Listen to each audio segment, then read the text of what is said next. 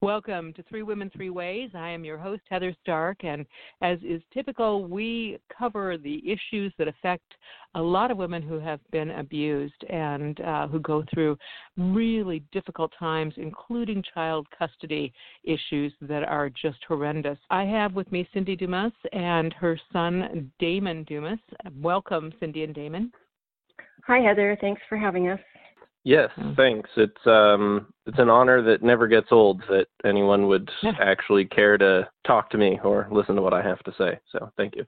oh, and you have such important stuff to say. Well, Cindy and Damon have actually been on a show with me before. It's been a couple of years, I think, but the reason that I reached out to them this time is because Cindy did a PowerPoint that is just stunning. But first, let me give you a little bit more information about the two of them besides the fact that they've been on the show before. Cindy has a biology degree from UC Santa Cruz, and then she traveled around the world on sailboats. Uh, she settled in Hawaii and she was very active in the outdoors. And uh, then she eventually moved back to the mainland with her three sons and wor- worked on her uh, doctorate in health psychology. But when her youngest son, Damon, who is with us, uh, disclosed sexual abuse by his father when he was six years old, she entered the nightmare of family court. And Damon, of course, is the young man who is now an adult who spent his childhood basically hiding from the family court system and um, fighting uh, for emancipation from his abusive father's control when he was age 16. So it's quite a dramatic story and one that unfortunately is not unique so, with that background, Cindy and Damon both are very familiar with some of the difficulties in family court. Damon, if we're talking only family court, not particularly uh, individual experiences, etc., what do you see as the hardest thing about family courts when it comes to situations where there's abuse? Uh, the hardest thing, um, hmm, I'm not quite sure what you mean by the hardest thing. The thing that they're doing the worst, the hardest part of the experience to get through, or any of those? Any of those? any of all okay. of those? Yeah, yeah. Um, I, I well, I think that is, yeah. I guess the reason that I'm asking you that is for so many women, and I've heard this question myself, is oh you're being abused or oh your child is hurt, take him to court like somehow or other that's going to be the panacea, that that's going to be the soul of justice and that will solve your problems. And we know that that's not the case. So, yeah. What, yeah. Right. Well, the thing is that that advice should be good advice. We should live in a society where when someone tells you, hey, uh, my child is being abused, the answer should be to go to court that is what we decided as a society was going to be the way that we would right these wrongs when they occur. Um, unfortunately, as uh, I'm sure no one will be surprised by, um, that is not what's happening right now. Um, and so when we're talking about the hardest part, the hardest part really is just the worst cases because this is something that the Women's Coalition takes somewhat of a different tack on than um, some of the other organizations that are also of the mind that the family court system is a total and utter wreck is that we are understanding this as something systemic where even in cases that aren't abuse cases the family court system still through its entrenched gender biases is being an unfair, unjust system. But the problem is that it gets worse and worse as the abuse gets worse and worse, as the decision to send a child to a father gets worse and worse.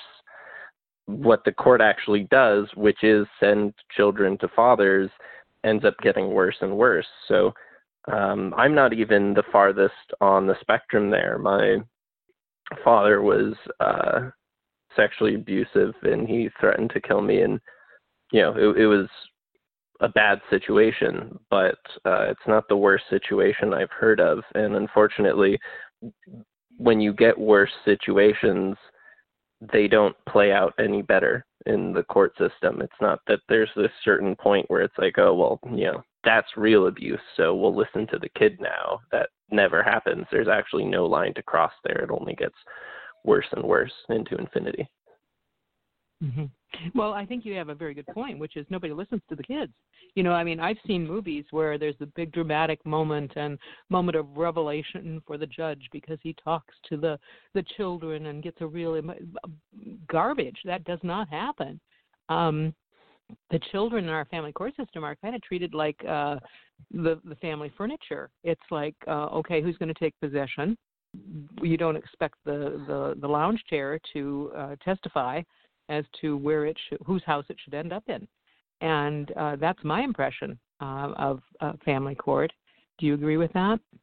Um, I mean, there's definitely a bias against the court's um, de jure purpose to do what's in the best interest of the child. And there is a certain leaning towards treating children like property. Um, and this is something that I think is most insidious when you look at a concept like parental rights.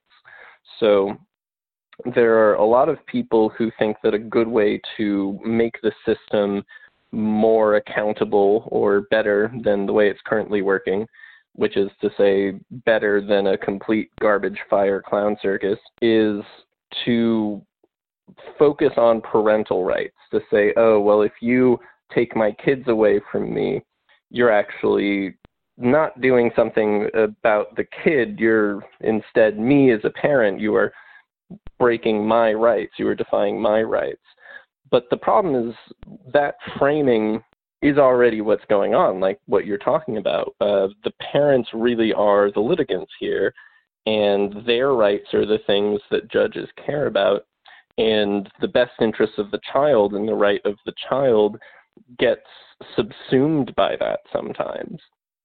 Now, I don't think that that's the root cause of why this is all going very poorly but it's definitely an exacerbating ideology here. Okay, I'm going to get back to you on that root cause as you see it. But first, I'm going to talk with Cindy. Mm-hmm. Cindy, you obviously were a huge part in uh, this whole scenario, and you've, to your your credit, you've continued to work in this field, helping other people who have survived such uh, trauma um, uh, because of court actions and child custody. Do you have anything to add to what your son had to say about the, the egregiousness of the court situation? Um, no, he's he's right. I mean, this is so terrible what's going on with the kids, and it's being misportrayed sometimes as a parental rights issue, which it really is not. Um, it, and he rightly says that it's a systemic issue, which it is. And so, what we're doing at the Women's Coalition is trying to get uh, women and the public to understand that this is being caused by systemic male entitlement. In other words, um, the system is designed to empower and entitle fathers. And so, like Damon said, whether they're abusive or not, the fathers are most likely going to get what they want because the system is designed that way. So, if we can get people to understand that that is the core cause, then we can begin to um, do some effective activism for um, effective solutions. Well, gosh, Cindy, surely you must be wrong because all I have to Google is uh, child custody and father's rights, and I'm told how the courts are absolutely bending over backwards in favor of mothers and they are prejudiced against fathers. So, are you sure you're understanding what you're saying to me? yes, isn't that one of the main false narratives that are out there. Now, that false narrative has been out there ever since women got the power to divorce men and live independently without uh, being impoverished, right? The minute uh, mm-hmm. women got that power, men organized politically. And one of the things they did was uh, start the fathers' rights groups, and then the fathers' rights groups put out all these false narratives and and really conditioned society to believe that's what was happening. And uh, women did not understand this as a political issue, and still, unfortunately, do not. That's one of the things that we are trying to do at the Women's Coalition. Um, but one of the one of the main forms of activism that we are going to engage in is getting the truth out on the one hand, and on the other hand, dispel all the false narratives that are out there. And so you picked one that I call disinformation because it's deliberately being put out there. And then there's other false narratives um, that are being put out there unwittingly. They're being spread by well intentioned activists. So anyway, we can talk more about those if you want. But yes, that that one is actually kind of old. The, the I think people are finally understanding that men aren't really um, discriminated against in family court, and that's one of the reasons that fathers' rights groups branched out into what I call the gender neutral family court reform groups. And there's a ton of those, and so they they've kind of taken over both the fathers are being discriminated against and also it's gender neutral corruption and so they, by doing that they just kind of squirt ink into the water and confuse everything so much that women don't know what's going on and so they can't fight effectively. Well, and it's not just that women don't know what's going on to, so they can fight. It's that the powers that be start, they can't seem to distinguish and discriminate between legitimate research and research that's couched in legitimate, legitimate terminology, uh, if that makes sense. Well, One actually, well, actually, it's not that they can't, uh, in my opinion, it's not that they can't discriminate between the good research and the bad research. It's that they are using the research that um, goes with the agenda to keep men entitled, so that if there is research that doesn't fit with that agenda, they just won't pay attention to it. So this is not something that is going on because there isn't enough research or the right research or you know, judges don't understand that giving children to this particular father is not in their best interest. They do. They know that, but they're doing it anyway because that is what is expected of them. And so, yeah. So anyway, so I don't think it is so by you, accident. So you see this as kind of a public a, a power thing, uh, starting with the systematic uh, patriarchy that we have, and continuing into the the courts where the judges are buying into that. Is am i phrasing that correctly? Well it's definitely a power thing. It's it's not essentially an issue about abuse. It's an issue about the power disparity between men and women in the family so women have done a great job of getting power outside the family but they have not focused yet on inside the family because, uh, you know, apparently uh, most women don't know this is going on. But uh, yes, it is definitely an issue of power, not so much that um, it's coming through family courts just sort of by accident, but that uh, it is an extension. When we lost, or when men lost the power to completely control women, they created a system that would extend their power over their women and children to after divorce so that when a woman would leave them that they would still retain power and control over their ex-wives or ex-partners and so mm-hmm. it was it's designed that way this is no accident yeah, and I certainly appreciate what you're saying, but I also understand, and I I tend to stay away from words like you know the pa- patriarchy and things like that because I find that it it just turns people off, and if it turns them off, they're going to stop listening to your message. So even though I may not agree or may not disagree with you on that, I tend to use different words when we're having these kinds of conversations. I admire you for calling it like it is, but I tend to shy away from some of those words what I see as the systemic problem in the courts and and you know yeah patriarchy yeah hello but to me it's somewhere along the line these i attribute some of these judges behaviors to this propaganda that women get the benefit when it comes to child custody. The courts lean over backwards to, to women. That's the understanding of certain local groups. Therefore, judges do not want to do anything that would look like they are doing that. And so the, instead, they go the other way. They bend over backwards to give custody, give leeway to uh, abusers and and you know the the fathers. That's how I see it. Am I full of hot air here, or?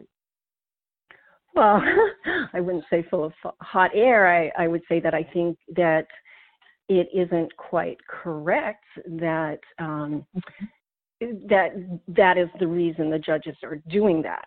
The reason that the judges are doing that is simply because they want to empower the fathers. It's sim- it's more simple than anything, and people keep attributing this to other things, like like how you are attributing it to that. I called uh, not necessarily that, but there's a whole bunch of things that it gets attributed to, and I call them the rabbit holes of the movement, because people go down no, these rabbit holes. Thank you. Yeah, you're in the rabbit hole and yeah but it's yeah. not your fault because you know even this your your idea of staying away from calling it patriarchy where do you think that comes from that is a deliberate conditioning of the populace by the power elite to get us to not identify this as a women's movement and so uh, women are intimidated by it. In a lot of the protective parent movement, that's the reason it's called the protective parent movement because they're afraid nobody's going to listen to them if they say this is a gendered issue. And so we need to get mm-hmm. beyond that intimidation that and that conditioning that they have done and not be shy about saying this stems from patriarchy and say this is a residual result of patriarchy control and that the only way we're going to stop it is by dealing with it that way. And the only way to deal with it that way is to unite as women, right? So it's no accident, again, that they are getting people to not want to say what it is, that it's a gendered issue, because they know that's the one thing that can stop them from taking our kids. And well, I if I could chime in. Yeah. okay, sorry. I don't mean to be ganging up on you here. I know this is a two on one situation. oh, no. Uh, but uh, hopefully you can remember what my mom said because that's all very important and it's definitely something we should go into. But I briefly want to just address the idea that judges are doing this as a way of trying to counterbalance the belief from the public that they're biased toward women and so they really don't want to appear biased toward women so then what they're doing is uh, giving children to fathers, which is what I had read off of what you had said. So if that's not quite your argument, then correct me. But mm-hmm. the way that I heard that was essentially that judges are doing this for PR. They they're worried that the public is going to come and see what they're doing and accuse them of being biased towards mothers. But I think that maybe one of the best reasons why that's probably not the case is because it's pretty clear in a, at least a lot of these cases, maybe not all of them, but in a very good number of these cases, mine included, the judge looks terrible. So if the judge was actually trying to do what looked best, in a lot of these cases, protecting the kids is what would look best to the public if the public was in there. Um, and these aren't situations where if the public was in the room, they would say, oh, wow, you know, you gave the kid to the mom when the kid was saying he was being abused by the dad. This means that you're biased towards mothers. I'm now going to not elect you as a judge. It's actually the opposite.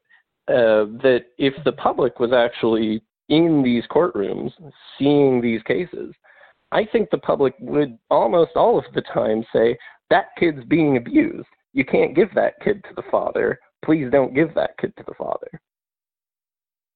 Well, you and I know that, but the thing is, is that we don't have public attendance in family courts, and more and more right. judges in family courts are shutting them down to any observations, to any third parties. I mean, I've talked to moms who were told their friends couldn't come in with them to give them to support during their their their hearings or uh, trials, and I it, so they're keeping that well, again, I'm making a sweeping generalization here. So it appears that um, it's not necessarily as, and, and I think you're making a good point here. To my to my point, I think that maybe the judges and what I'm saying about them becoming biased toward fathers in an effort to make sure they're not biased against mothers maybe that's more of an internal thing that they're doing for themselves so they can congratulate themselves and tell themselves that they're absolutely un- unbiased and impartial rather than more of a public thing. I, I don't know, and I'm sure it depends on case by case. But I do think that there's right. a factor of that in there. I went through uh, our local county training for guardian ad litem and was and we have i have a i live in a county that is very knowledgeable and very good with domestic violence issues. And i was shocked at the some of the instruction um, that the guardians ad litem in training were getting regarding abuse cases and custody cases. Um, they were being instructed that you have to look at the, both the father and the mother as uh, you know each one has is is 50-50 just as likely just as good just as and i'm going wait a minute. Have you seen the studies where most the majority of cases that actually make it to court make it to trial are cases where things have been very abusive. How can you start out assuming that everything is 50-50 there and yet they do? So that's where i'm going from you know in coming up with that that that mm. so again you can throw wa- you can throw a bucket of water on me damon. I'm here to learn. No no uh, that's not necessarily what I was trying to do. And and I do think that something we have a lot of confirmation of at this point is that a lot of this is being baked into uh, the trainings that different court officials go through. So that that's okay. something that seems pretty clear at this point is that whatever the original source of this is, one of the ways that this is being propagated is through biased trainings like what you're describing. That seems like a, a fact that I think we can all agree on at this point. Okay, I think so uh, too. Uh, well, um, we can all agree that that is taking place, but on the other hand, if you get rid of that bias training, it's not going to get rid of the problem. That is another way, it's another tactic in order to make cases go the way they want, which is towards the fathers, steering it to the fathers. And that whole 50 50 thing is uh, the fathers' rights movement's main agenda because that gives them more power and it gives them it gets them out of child support and so you have mm-hmm. the fathers rights agenda uh, really enmeshed in the whole systemic training thing and um, so that's why you're seeing that kind of training yeah. Yeah, I think so. I, I totally agree with you there.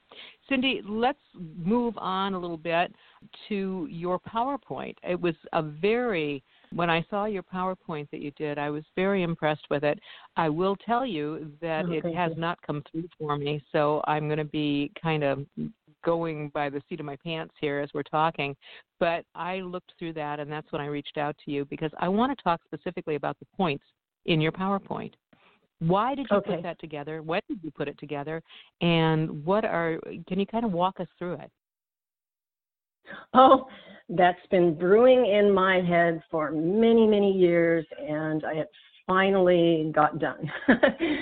so I like, I have this thing where I like to get to the core of the problem. I like to look at big pictures and I like to find the core of what's going on so that you're kind of like wading through all of the stuff that's out there and you're making sense of it.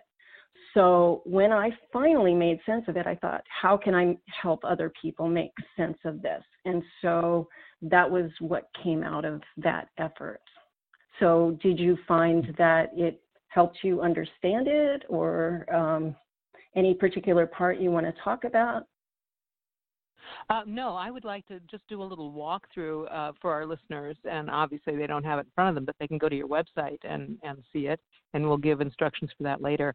But just kind of walk me through it. What what are the points that you included in that? Okay, well, um, the goal of the PowerPoint was to get people to understand what was the true cause of the crisis because people have all these different ideas about what is the crisis, what is going on in family court, what is the nature of the crisis, and then to introduce what I think is the solution to the crisis and and then to gather troops to form a powerful coalition because uh, my idea is that unless we form a coalition that is really powerful, we are not going to be able to stop them from taking our children. So I made the PowerPoint in four sections, and that the first section is what the custody crisis actually is, how judges, and then the second part was how judges are actually able to routinely give ch- children to fathers who shouldn't have custody. And then the third section was going uh, was talking about why this is happening. And then the fourth uh, section was the solution that we're proposing. So, in a nutshell, I'll just say the what. The what is that custody is being taken away from good primary nurturing mothers, and custody is being given to controlling and abusive fathers, uh, and also fathers who want to get out of child support. So that's it in a nutshell. Okay. Um, have you seen? Uh, well, one of the things that you talked about uh, in the in the slideshow is why it is happening and how we can end it. We've kind of discussed a little bit about the why, but what do you see as the solution to this? Okay, well, yeah, let me go over a little bit about how it's happening because I think that's important to understand uh, the solution. So when you have a pattern, you know there's a systemic problem, right? And there's a pattern that goes on all over uh, the nation and the world, and that is that judges are appointing uh, evaluators and minors counsels who steer the case to the father. Abuse, evidence of abuse is being ignored.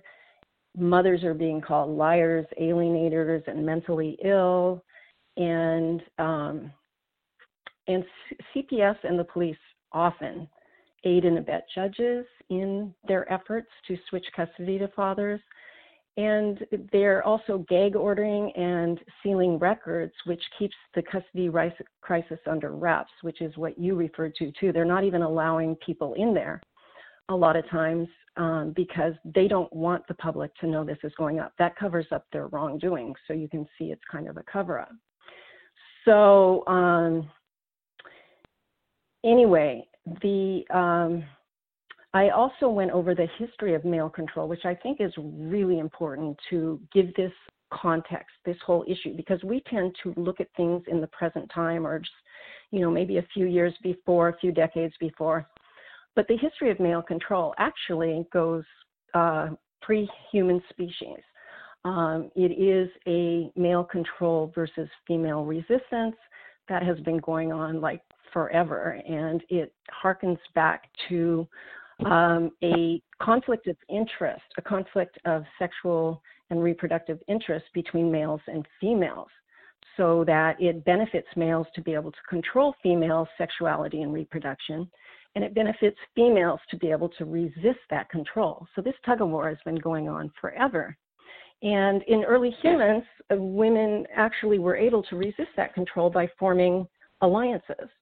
And then when patriarchy began, uh, those they were not able to form alliances, and so men took complete control. And that has been going on for 10,000 years until recently, when women got the financial um, power to leave men, and that's when this whole thing switched from them having full control legally to now women have an equal right to custody, but they created a system where that does not work, where they can still take our kids if they want it. So I think having that context for it shows that this is not just something that sprouted up in the last few decades. This has been going on for a long time. Mm-hmm. Uh, well, and I absolutely agree with you. I think that uh, I, I enjoy reading about uh, the history of women's rights in this country and during the American Revolution and during certain times in our periods, uh, in, in our uh, eras uh, that we've gone through. women have had more rights than others. Um, sometimes, I mean, women in my state were voting way before the the amendment that allowed women to vote they got to vote when we were a territory, but then all of a sudden, as men became more powerful and economics reared its ugly head, suddenly that was taken away. And I know that, for example, in the settlement of the West, the reason so many women went west was not necessarily because they were dying to move away from you know the civilization that they were experiencing that because men didn't have the right to force the woman to move with him to to go out there however he owned the kids so she mm-hmm. could stay if she wanted if the kids were going to go with him well how many women are going to leave their let their children go and and stay there so there have been different eras when women have had more rights than others. This particular issue, I think you uh, have absolutely pinpointed it. As soon as women started getting economic and uh, some legal equity, that's when this started to become an issue. Men didn't want didn't used to want the children. When I was young, men never fought for custody. Men didn't want custody. I, they, mm-hmm. you know, I, this is a, a, new phenomenon, and from what I have seen, although I cannot quote you data because I haven't seen the research on it, it appears to me that most of the men who are fighting so so diligently for custody are using it because it's another form of control, but they're also using it because of the money. Am I seeing that one right, or are you gonna are you gonna rain on my parade on that one too? Yeah, no, no, no. You look, money is just one form of control, right? They can control the money in the family. So that is just right. one of the control issues that they don't want to give up. They and they also control uh, the woman's ability to uh, support herself. So that I can't tell you how many women have written to me and told me that they've been bankrupted by their ex, and a lot of it was done methodically. You know, they uh, they they take the woman to court and they use all her money. They the court makes her think that she's got a chance to get custody and they wait till she spends all her money on all these attorneys who many of them sell the women out. I can't tell you how much that happens where the woman's attorney just plays the game with them. So once the woman is bankrupted then the real game begins. Then they have this thing where they uh, sometimes they'll have a trial and the woman doesn't even have an attorney for the trial or whatever. Not that it would make a difference. But anyway, once the woman is out of money, that takes away that power that that she had before. And so it's one way for them to punish them, it's another way for them to keep them disempowered. So yeah, the money part mm-hmm. is just one sub issue of control the way I see it. Mm-hmm my to my point of different uh, you know society social conditions etc kind of sway many things uh, that we develop in our in our society and in our culture. And from my perspective it seems to me that that was that women gaining some power triggered this um, need for these controlling men to go after custody. It was uh, they didn't before women had the power they didn't really care that much. Mm-hmm. so what what is the solution here? Damon, I'm going to jump to you because you've been quiet for a while. So, what's, mm. what's the solution here? So, the solution is somewhat complicated. Uh, it is a bill that is encompassing multiple different areas because uh, the system is so ingrained as it is right now that we're trying we're proposing an entirely new system. So we're proposing getting away from all of the entrenched uh, systems within family court as it currently exists. And so just some of the headlines about different parts of the new system which my mom can go into more detail about as well but um, juries are going to be in there. So a big problem that we have right now is that judges can really do whatever they want in family court. The appellate burden on them is incredibly high, so you can almost never overturn a family court uh, judge's ruling. And like we were talking about earlier, where if the public was actually in these courtrooms seeing the evidence, they wouldn't be siding with the father here. even their own, you know, trying to be anti-biased and say, "Oh no, we I believe that women are unfairly getting custody, so I'm going to try and not be biased towards the woman here." In most of these cases, that type of logic gets totally blown out of the water by the actual evidence of abuse.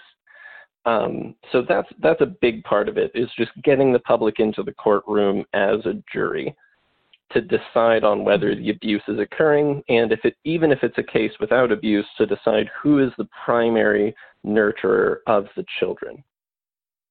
The mm-hmm. second piece of this is about uh, investigations. And just to give a quick anecdote here that I think can summarize some of the, just how bad this is oftentimes. Uh, in my own case, and this is when I was a kid. So my mom technically has the first person uh, account of this, not me. But uh, in my own case, when it was time for the detective to gather evidence of my father sexually abusing me, she actually called him on the phone and asked him when it would be convenient for him for her to go to his house and try and gather evidence she set up an appointment with the person who is being accused of a very serious crime. She didn't get a subpoena to go into the house to gather evidence. She asked him to come down to the station and then set up an appointment for her to go and grab the sheets. And since I oh, had reported hey, Damon, that, excuse me, Damon, Damon, can I stop you right there because I don't want yes. that information going out. She never mm-hmm. dealt she never even talked about going to the house to get evidence. She only called him on the phone, told him what I told her you had said, and asked him if he would like to come down to the police station for an interview. She never talked about getting evidence ever. So anyway, just so okay. So the anecdote is even worse than my generous reading of it. yeah, exactly. the point is, is that even from the beginning, there was definite um, prejudice, I guess, uh, in the case in how this was can, uh, handled. Prejudice is not maybe getting to the core of how systemic it was, because I think that it wasn't the detective going out of her way to be bad in this case. I think that at the base of how these cases are investigated and adjudicated is a system of routines that makes it so that every time they see a case like this, the proper protocol, in quotes, is to screw it up. And so that's why part of uh, the new system that we're proposing is about the front end here. We're not just fixing how these things are being adjudicated. We're not just putting in new rules of evidence. We're not just putting in juries. We also need to fix how these things are being investigated from the beginning because right now they're not being treated as crimes. They're not being treated as serious. They're being treated as, for lack of a better word, just allegations in a family court dispute. The same way that if the mother was like, "Oh, you know, he doesn't feed the dog enough," and then the, you know they're treating it with that level of seriousness. So we also are mandating uh, that these are going to be investigated by multidisciplinary teams to start with. So we're fixing how the evidence is gathered and then how the evidence is adjudicated. Uh, and of course, it's much more complicated than that, but that's sort of a top end look at what our solution looks like. Does does your solution include um, uh, public um, litigation of these cases? Are you a- an advocate of jury trial, for example, in these cases? Because some people, are, yes. some experts are, are advocating that. Yes, yeah, I apologize. I um, thought I had mentioned that during my whole spiel, but yes, uh, that is, we're definitely mm-hmm. would like juries in. This is why I had gone on that uh, whole spiel about if the public was in there looking at the evidence, mm-hmm. it would be pretty clear right. to them that this isn't an issue of being biased against the mom. Uh, that was yeah. that whole spiel was me supporting the fact that uh, a jury trial is at minimum, at absolute minimum, it's going to take all of the really obvious cases because we all know one of these cases. I, I think I would argue that my case is one of them, but my case isn't even the most obvious. There are so many cases with such blatant evidence. You know, just the burden of proof in family court is preponderance of evidence. That's not a very high burden at all. Uh, and there are so many cases, I'm sure you can name dozens, uh, where there's no way that a real person coming in off the street is going to look at that and say, no, there isn't a 50% likelihood that this is happening. This child doesn't deserve to be protected. So, at minimum, jury trials are going to eliminate all of that. And I think that given the way that we've structured the system, where the jury is going to decide, even in cases without abuse, who is the primary nurturer of the child in order to give that person primary custody, I think it's going to be obvious to juries who's been doing the primary nurturing of the children. You know, most of the time that's the mother. But if it's the father, that's probably going to be obvious as well.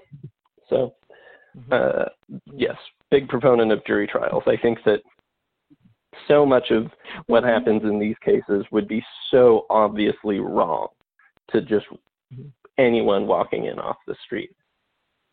Right. And can I put and something just, in there? The jury trial, can I just interject that the jury trial needs to be in, in a regular civil court. It cannot be in family court. We already have some states, well, at least Texas. I don't know if there's any other states but they have jury trials in family court, and the judge still can override the jury, and the, there still are a lot of problems um, having it within the family court system. You don't get rid of the court appointees and all kinds of other things that need to be done.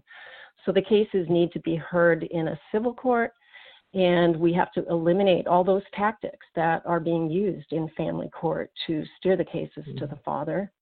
And the other major reform that needs to be enacted is the best interest of the child needs to be defined and codified so that the jury is not there deciding, let's see what is in the best interest of this child. It, it is already going to be law that it is in the best interest of the child to live primarily with their primary parent. And the primary parent is the primary attachment figure or the primary nurturer and um, if there is any abuse by either parent, then it is not in the best interest to uh, be with that child uh, unsupervised. And um, anyway, we go into the definitions more in the PowerPoint. Sure. But yeah, a important. Uh, okay, you can go ahead here. Okay.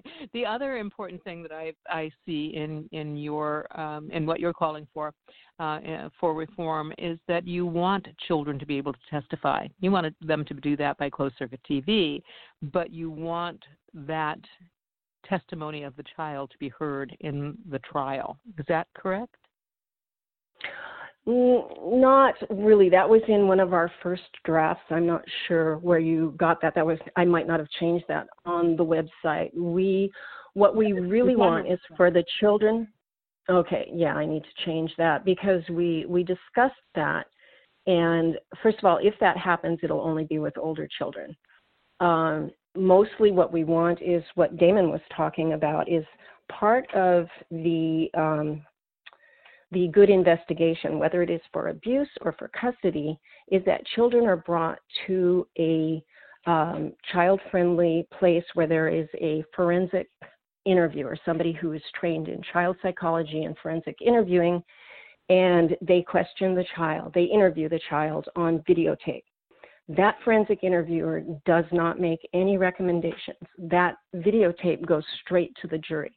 so the jury can hear firsthand what the children are saying, what they, you know, about any any of the parenting that has gone on. You know, just the regular kind of evaluations questions you have, and if there's abuse, the forensic evaluators are trained in questioning about abuse. So that goes to straight to the jury, and the judge cannot keep that out of evidence because that is what that's what happened in our case too. The judge would not allow Damon's um, forensic interview to even come into court. So um, that is the most important part for the children. And we believe that even in older children, if they are interviewed properly, they can get a lot out um, in that forensic interview. And that way they don't have to be put on the spot court trial where it's kind of difficult for children. And also, the a lot of times the abusive fathers have will um, threaten the children. And so sometimes the testimony of the children is really not um, valid because of the threats that the father will give to the children. So, also in your list of uh, uh, characteristics of child custody courts, you mentioned that you don't want um, any court appointed evaluators, uh, children's attorneys, uh, sometimes called GALs, mediators, psychologists. You don't want any of that stuff uh, to come into play. You do, however, want the forensic interviewers, uh, if possible and in certain circumstances, what is the difference? Why why the forensic interviewers but not the evaluators, GALs, mediators, psychologists, etc.? Can you explain the difference? Oh yes. Um, well, the all of the other ones that you talked about, they can they make recommendations to the court. They make uh, uh, reports. They steer the cases. With a forensic interviewer, they are not able to steer the case. They must um, conduct a best um, evidence, uh, what do you call the, uh, there's a term for it, where it is the best, oh, best practices. They have to do a best practices forensic interview, and they will be um, held liable if they don't, right? They can be sued if they don't do a proper forensic interview on videotape, and then they are not allowed to make any recommendations and th- see, that's another thing that happened in in our case was that the uh, the forensic interviewer that we had tried to steer the case in her report. Shortly after she did that, they made a rule in San Diego where you can't do that anymore. But anyway, it is it will be part of our system that the forensic interviewer cannot steer the case. There is no way they can do it. They just hand that videotape straight to the court and it goes straight to the jury. So nobody is recommending anything. Does that make yeah, sense? So the issue right now here isn't so much that uh, children shouldn't have psychologists. That's not the tack we're taking. We're just worried that the way it's functioning right now is that the psychologist is being appointed by the court and then is making recommendations to the same court that appointed the psychologist about what happens with the kid.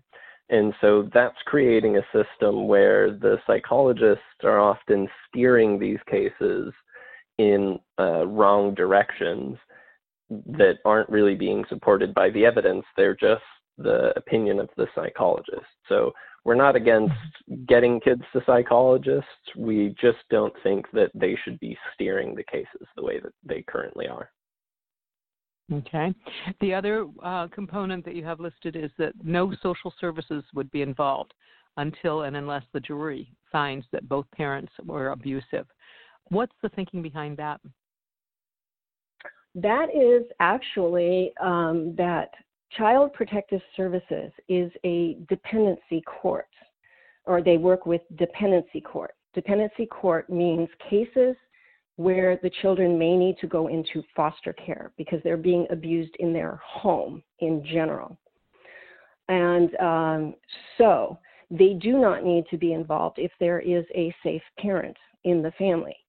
And they should not be able to take children until they can prove that there is not a safe parent in the family.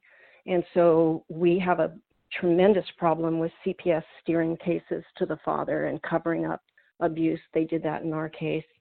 Um, they do that in a lot of cases.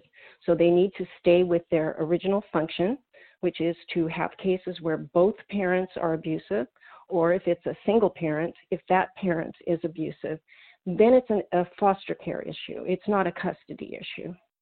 Does that make sense? Yeah, and if I could chime in here for a second again. Uh, another part of what social services is doing right now, which here in California is Child Protective Services, is that they're being expected to be the investigators of this.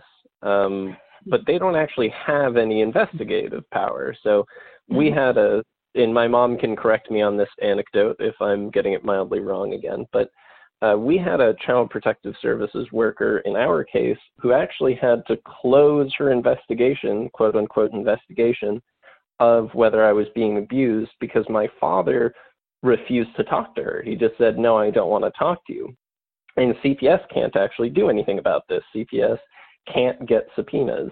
CPS is not qualified to be doing investigations. And yet, when CPS comes back with a finding of uh, you know, that they couldn't prove the abuse, that's being treated as if there was a proper investigation done. So that's the other mm-hmm. part that we're taking out of CPS's hands and putting into the hands of actually qualified professionals, our multidisciplinary team.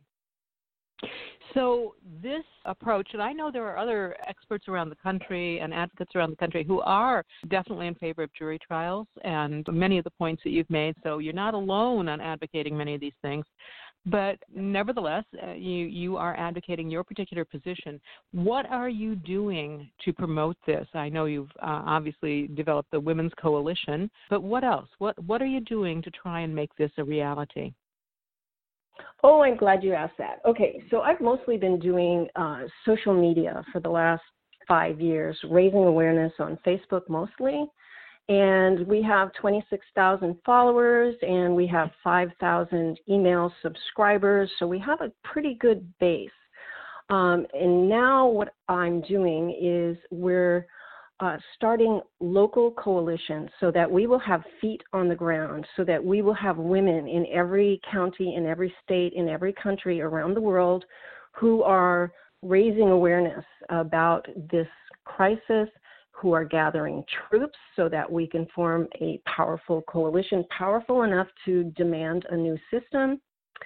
And uh, and the local coalitions will be doing uh, local activism, but they will be all linked together with all the other activists around the world um, to show that this is a worldwide problem and we can help each other out. Like if there's a high profile case, I don't know if you heard about the high profile case in New York where the poor child was put in the garage overnight and froze to death. And um, he had been given full custody and there was a ton of evidence he was very abusive. So it became a national and even international story. Now if we had some feet on the ground there as the women's coalition we could have gone to the reporters and told them the real reason this happened to this child rather than all of the other activists and organizations that went out there and gave the media the wrong information on why this is happening. And so it is part of our raising awareness and gathering troops and organizing to ultimately uh, descend upon our legislators and uh, demand that they, uh, you know, uh, get legislation for this new system, which, by the way, is called the Child Custody Act. I don't think that came out there. But um, our mm-hmm. new system that we have drafted legislation for is called the Child Custody Act, and AKA Damon's Act. And mm-hmm. um, so, what we want to do is be such a powerful coalition that we go into the legislators and they know that uh, the, the constituency that is asking for this is women, right? All women are affected by this. So that is a huge constituency and a very powerful one to get them to help us. Right now, they are not helping us because we don't have a powerful enough coalition that's going in there and identifying this crisis as a gendered crisis. So that is what we're doing. I'm really excited about these local coalitions. I have already we we have suspended the coalitions while the coronavirus is in its awful, horrific stage right now. So everybody just stays safe and stays home. Um, we we have local coalitions already organized in many states, about 15 states and many countries, the UK, South Africa, Europe. So we are uh, getting very active right now. And I hope Great. your listeners will, if they want to join a coalition, go to our website, which is womenscoalitioninternational.org, and let us know. Okay. And there's a join button right there. Damon, what's down the road for you? What work are you going to continue with? How are you going to channel your energies? Uh, so right now, um, let's see, it is Friday. I just graduated uh, university on Sunday, so I just put in my honors thesis for I'm graduating UCLA now uh, with a double major, and that just happened on Sunday. So at least for the time being, I'm focusing on trying to find a job. The economy's fortunately doing really well right now.